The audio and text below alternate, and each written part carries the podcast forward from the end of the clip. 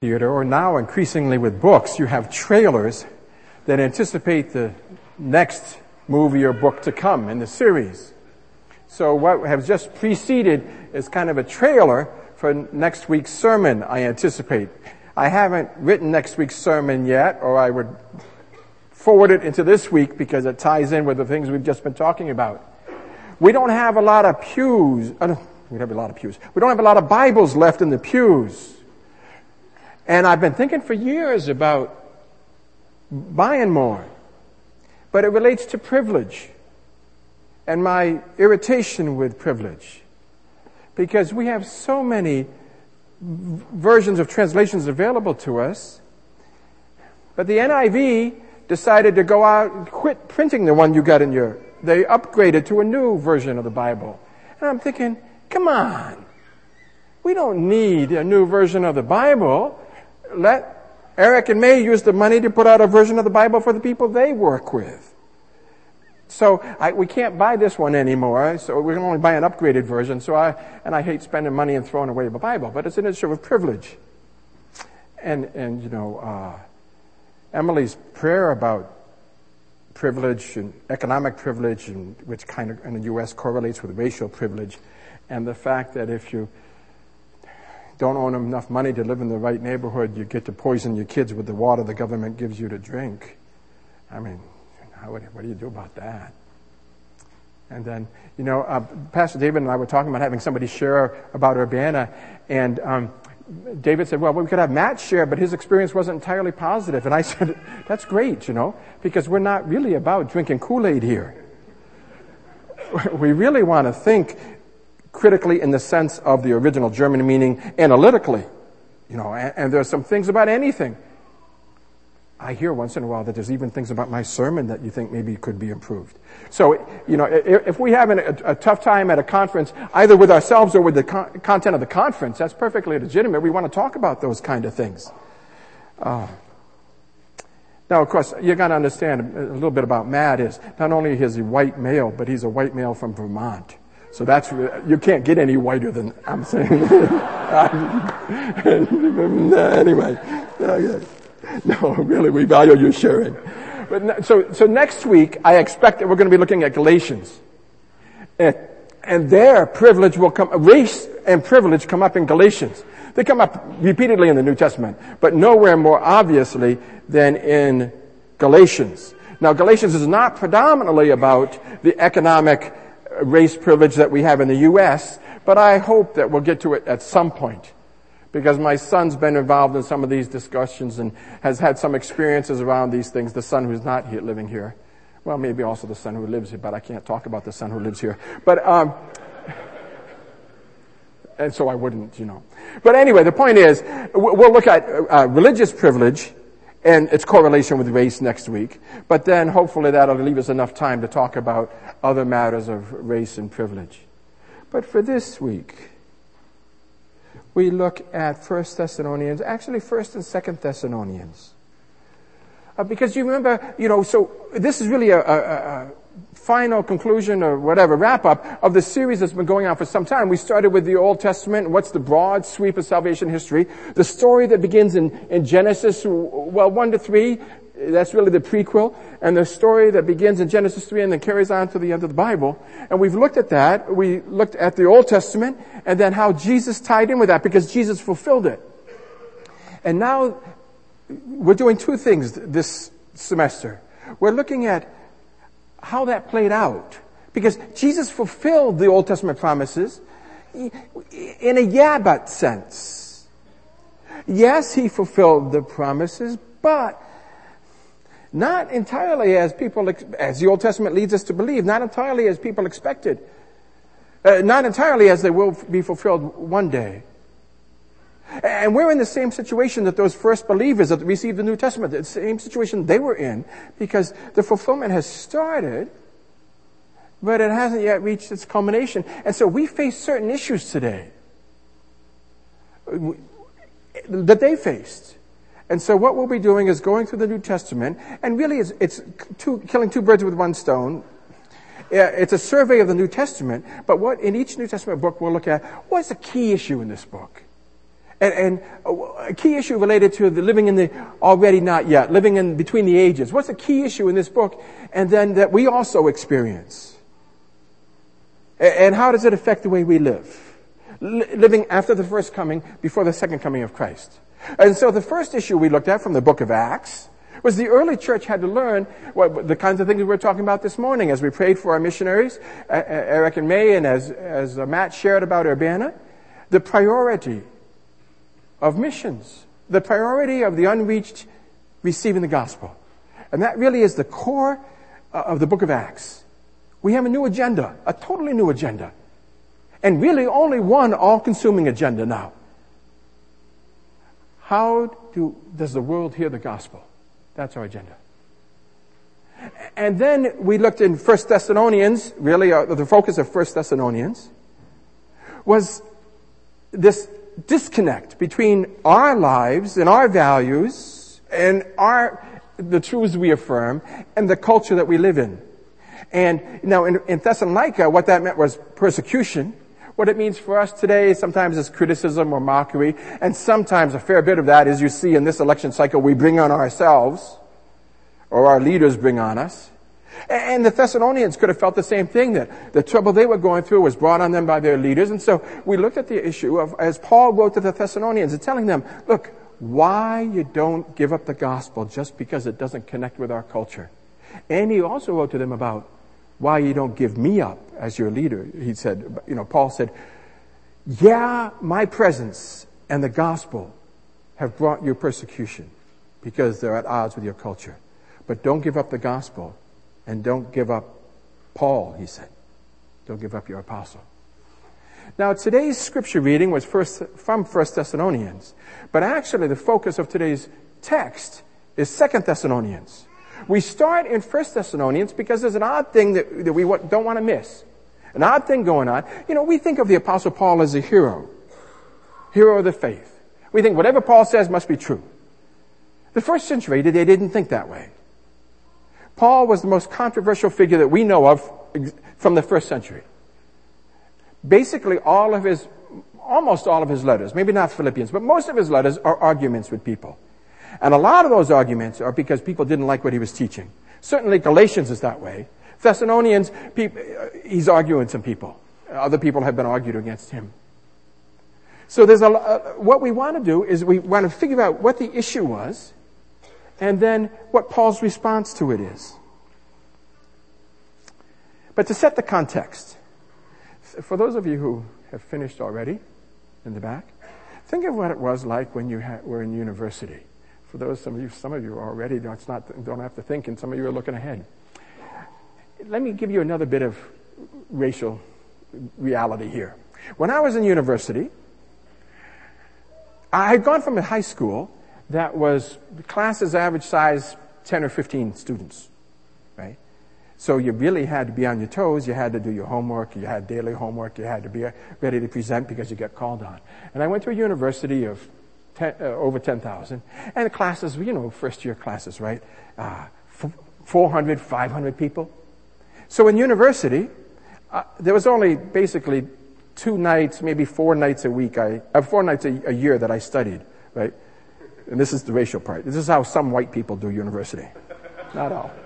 But you gotta study before your midterms, night or two before your midterms, and you gotta study before your finals, a night or two before your finals. You know, we don't have to get the Asian A thing, you know. There, there are a couple of A's in Caucasian, but it doesn't, a C is good enough for Caucasian. Okay? Now I didn't get C's, I got better than C's, you know.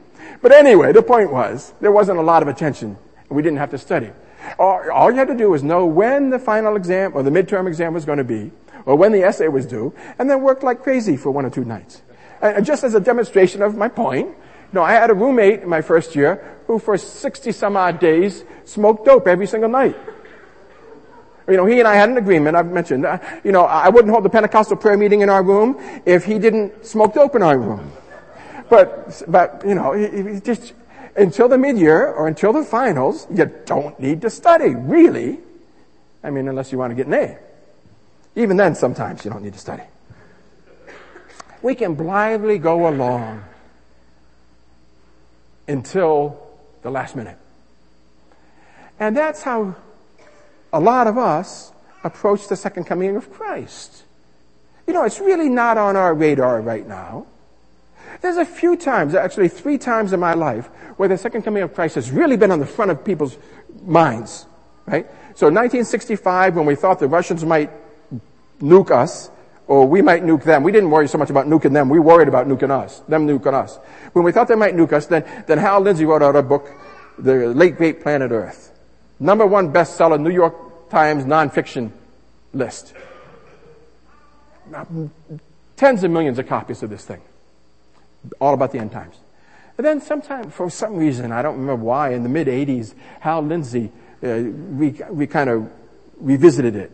Re, not regurgitated, but you know, revised it and put out some more stuff. So in the, maybe the Iraq War. Because a lot of this stuff was supposed to happen in the Middle East, you know, Iraq, Iran. So maybe that was it, the Iraq War as the uh, trouble with Iraq developed. Then, okay, so Tim LaHaye put out a series of books. And then when the year 2000 was coming, Tim LaHaye and Jerry Jenkins put out that Left Behind series, books, movies, the whole thing.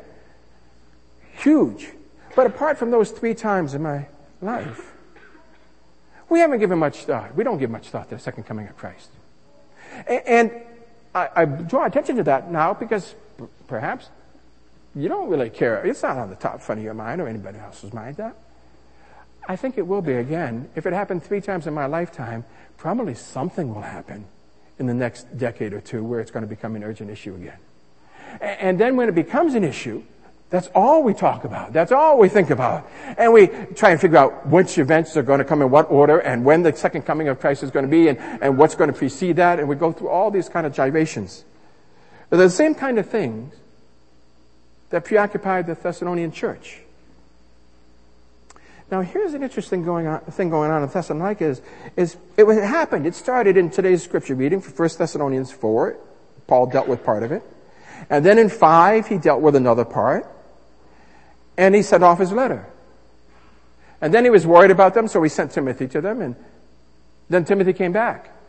And apparently his first letter wasn't enough, or he didn't do it, right? Or they were arguing with him, and somebody else came in and gave some teaching that they said was from the apostle Paul, but it wasn't from him, and he disagreed with it. And so he has to write a second letter. And while the second coming of Christ was a secondary point in First Thessalonians, it becomes the primary point in Second Thessalonians.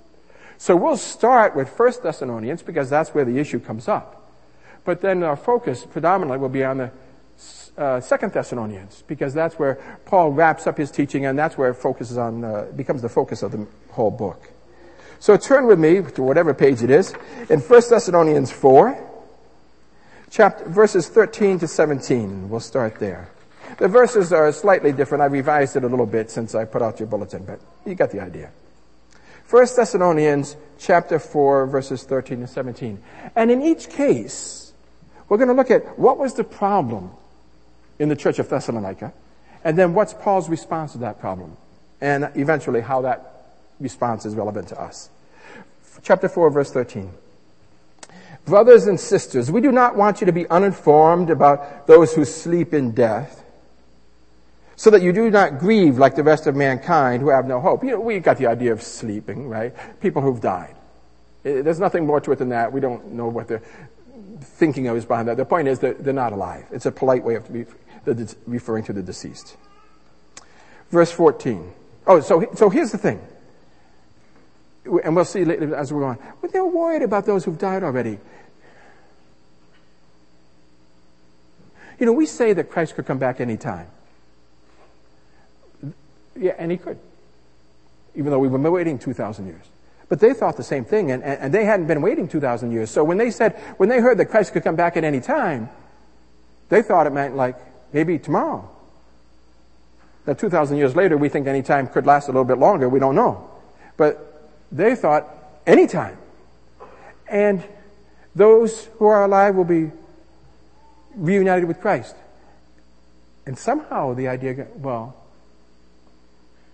people have started dying. We know the alive with Christ, the those who are still alive will be united with Christ. But what happened with the dead people, you know, and, and they they rotted and, you know, after a year they, they, they, they collect the bones and put them in a ossuary, a, a, a jar, and for uh, long-term storage. Well, what's going to happen to these people? We didn't expect Christ to delay this long. I mean, it's been 10, 15 years. We didn't expect him to wait 10, 15 years before he came back. And, and what's going to happen now? And Paul answers that problem in verse 14. We believe that Jesus died and rose again. And so we believe that God will bring with Jesus those who've fallen asleep in him. And you see the distinction he's going to make between those who are already dead and those who are still alive. Verse 15. According to the Lord's word, we tell you that we who are still alive, even Paul thought he might still be alive. We who are still alive, who are left until the coming of the Lord, will certainly not precede those who've fallen asleep. For the Lord himself will come down from heaven with a loud command.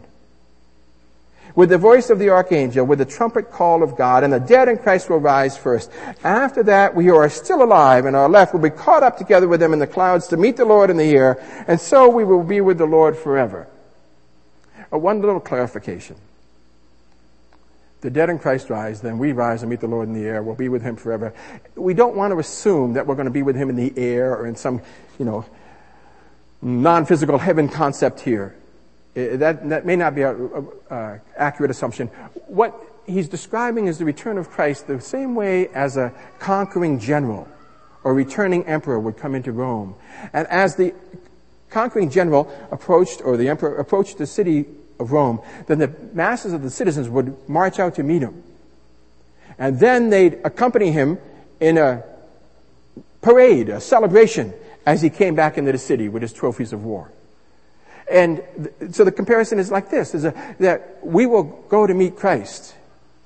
And then, some scholars assume that the, the rest of the analogy follows, then he will come and restore the earth and we will rule and reign with him. But the main point of this text is here.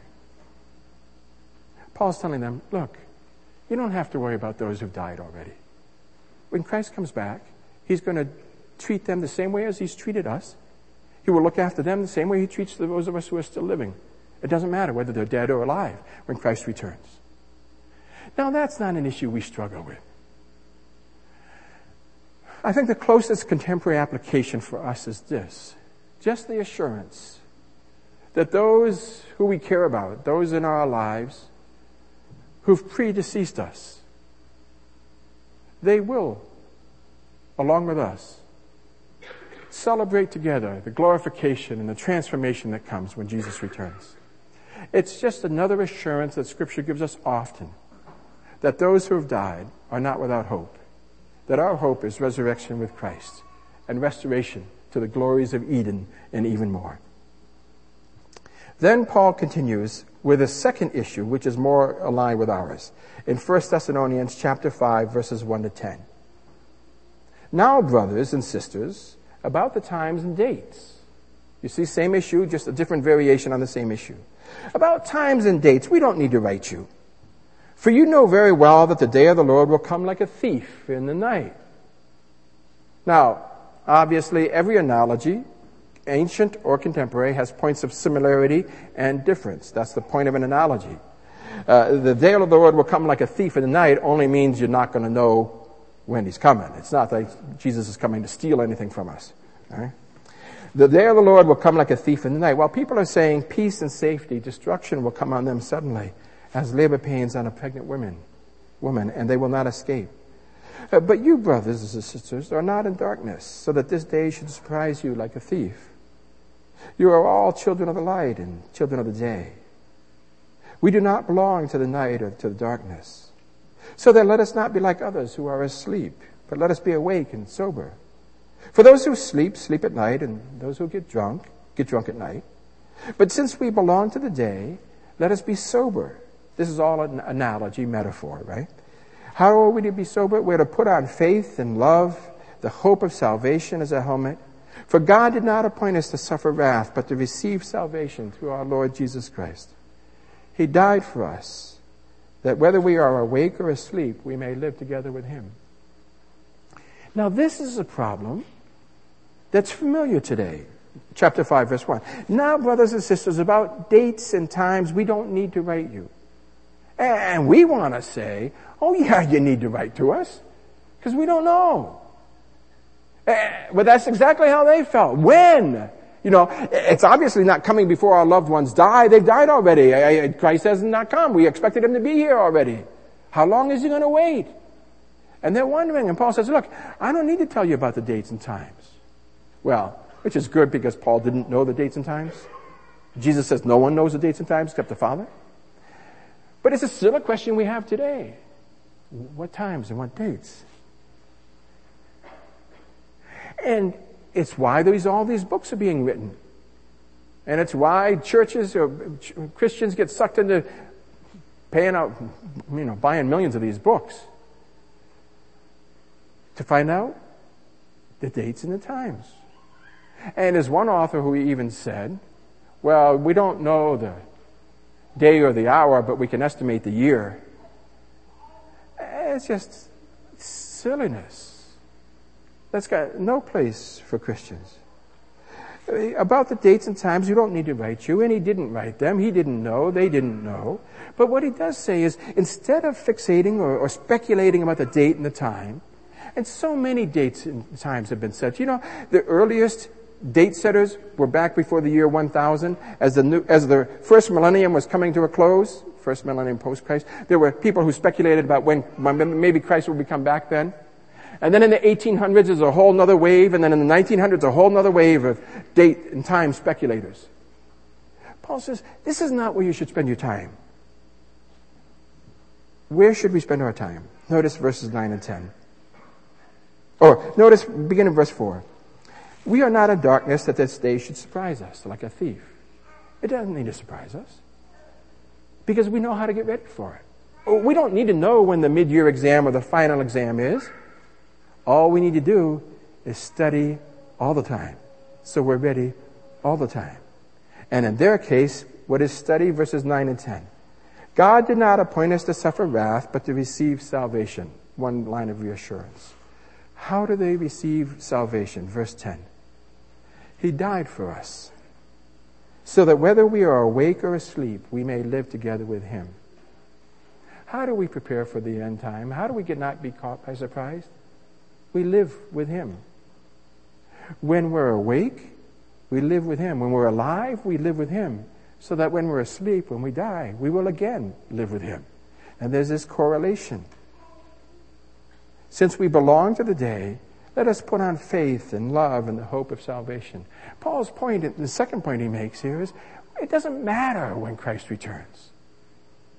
As long as we live for Him. As long as we believe in Him, we serve Him. We wait for Him. And it doesn't matter when He comes, we'll be constantly prepared. Now, the third time he addresses this is in 2 Thessalonians chapter 1, verse 6 to 12. And now he switches to what's going to happen when Jesus returns. 2 Thessalonians chapter 1, verses 6 to 12. God is just He's talking to people who are undergoing persecution and in threat of giving up their faith. And he says to them, God will pay back trouble to those who trouble you, and he will give relief to you who are troubled and to us as well. This will happen when the Lord Jesus is revealed from heaven in blazing fire with his powerful angels. He will punish those who do not know God and do not obey the gospel. Again, the same two criteria do not know and do not obey. They will be punished with everlasting destruction and so on. Verse 10 He will be glorified in His holy people and be marveled at among those who have believed. Again, the same two criteria. His, his people are holy and they believe in Him. With this in mind, we constantly pray for you that our God will make you worthy of His calling, so that by His power He may bring to fruition every desire for goodness and your every deed prompted by faith. Same two criteria. Every deed prompted by faith. Faith and lifestyle. So here's the, the third issue that they're struggling with is the persecution.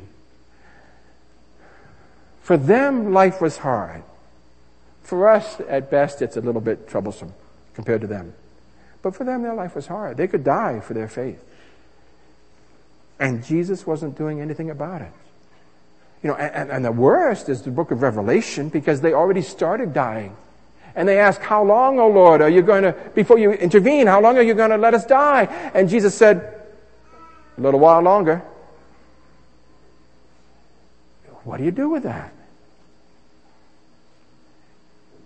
And Paul offers only this reassurance that for those who stay committed to Jesus and live for Him, then the end will set all of that right. The end will bring justice. In this life, we should try, but we may never succeed in having racial equality or, or, or economic equality. It's been attempted, and so far has been a large scale failure. Or there's a big gap between reality and ideality, the ideal. We may never succeed. And there will be injustices in this world that will frustrate us if we care about it. Mostly we're on the winning side, but as we care about or work with those on the losing side, there will be injustices that frustrate and disturb us and that we can't overturn, just like there was for them. And here's Paul's third promise to them is justice will come. Maybe we can achieve small justice in our lifetime. We give ourselves to the pursuit of justice. But there is a day when justice will come. And those who've afflicted others will suffer retribution. And God's faithful people who've believed in Him and lived for Him, they will be honored by Him. Then Paul turns finally to the fourth version of this whole topic in 2 Thessalonians chapter 2 verses 1 to 8. Concerning the coming, really the timing, concerning the coming of our Lord Jesus Christ and our being gathered to him, we ask you, brothers and sisters, not to be easily unsettled or alarmed by the teaching allegedly from us, whether by prophecy or word of mouth or by letter, asserting that the day of the Lord has already come. So there's obviously some people teaching in Paul's name, or writing a letter in his name, or giving a prophecy that's telling him, okay, the day of the Lord has already come. And now we don't know enough about what they meant by that. Well, in what sense has the day of the Lord already come? We don't know. But there's obviously some false teaching about the second coming of Christ circulating even in Paul's own time, and he can't put an end to it, or he's trying to put an end to it. Verse 3, he says, don't let anyone deceive you, for that day will not come until two things have to occur. And he gives them in reverse order. Secondly, the man of lawlessness must be revealed. Somebody who rebels against God and puts himself in the position of God must be revealed. And then firstly, the second won't come until firstly, the one who's restraining and controlling this man of lawlessness has to be taken out of the way. And then this, the second thing can happen. So these two things must happen. And Paul says, obviously these things haven't happened yet. So Christ can't have come yet. Eventually he'll come. Now here's the thing. We don't know what either of those things refers to. We don't know who's restraining him, and we don't know who the man of lawlessness is. I'm going to take 90 seconds to give you my theory. We don't know. Wait until I write a book and then you can buy the book. You know, that's what most of these guys spend all the time on these books writing about is who the man of lawlessness is and, and who's restraining him. It's all speculation. This language comes from the book of Daniel. Daniel chapter 8, Daniel chapter 10. All the language comes from Daniel. And you see what happened in the book of Daniel. What Daniel was describing is dictators, anti-Jewish dictators or dictators that put themselves up as gods themselves and demanded to be worshipped and challenged the Jewish worship of God. And that's what Daniel was describing by this language. And Paul says, look, that's not happening now. So Christ is not about to come yet. It's not quite happening yet. But you know, throughout time, it's happened often in some parts of the world, you could, one part of the world or another, you could say pretty much all the time. There's some dictator putting himself up as God or denying that there's a God and opposing people who believe in God, putting himself up in that position where he challenges God, a man of lawlessness. And yet, some forces, God or the church, restrain him. And it never comes to full fruition. So you think just of, just of the, you know, 1940s alone, 1940s and 50s, you've got, whether it be Mao in China or you've got Hitler in uh, Germany or you've got Stalin in Russia, where you've got totalitarian regimes that either oppose religion or invoke religion to oppose what God is doing in the world.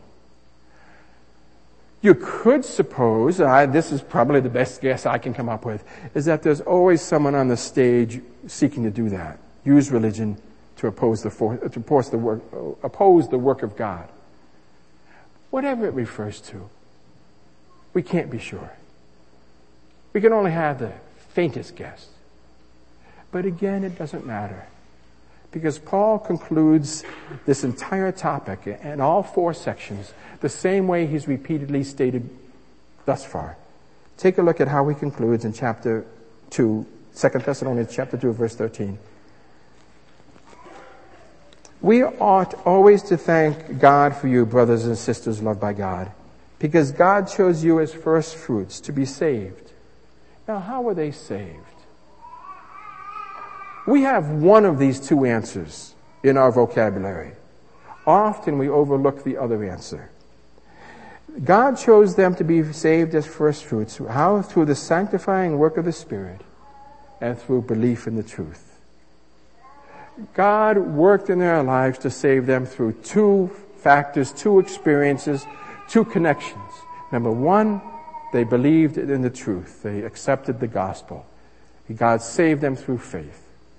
And number two, God gave them the Spirit to sanctify them, to help them to walk in holiness. What Paul is saying is, look, the man of lawlessness, the one who restrains him, the days and the hours, none of this matters. Because whenever Jesus comes, or whenever the man of lawlessness reveals himself, or, or whenever the one who restrains him is taken out of the way, the only thing that matters throughout any of this time is these two realities. That we believe in the truth of the gospel and that the Spirit be transforming us day by day. He chose you as first fruits to be saved through the sanctifying work of the Spirit and through belief in the truth. He called you to this through our gospel that you might share in the glory of our Lord Jesus Christ. So Paul concludes, brothers and sisters, stand firm Hold fast to the teachings we passed on to you. Verse 16, he prays for them. May our Lord Jesus Christ himself and God our Father, who loved us and by his grace gave us eternal encouragement and good hope, may he do two things. May he strengthen you in every good deed, and may he strengthen you in his word. Again, those two things that we should believe the gospel, that we should live in obedience. And this is all that matters about the second coming of Christ. He will return. He will come for his own, living and dead. We don't need to know when. All we need to do is live in faith and in obedience. Let's pray together. Father, we ask that this blessing might be ours too. That by your word and by your spirit, you might work in us in faith and in obedience. In Jesus' name, amen. Please rise as we sing in response together.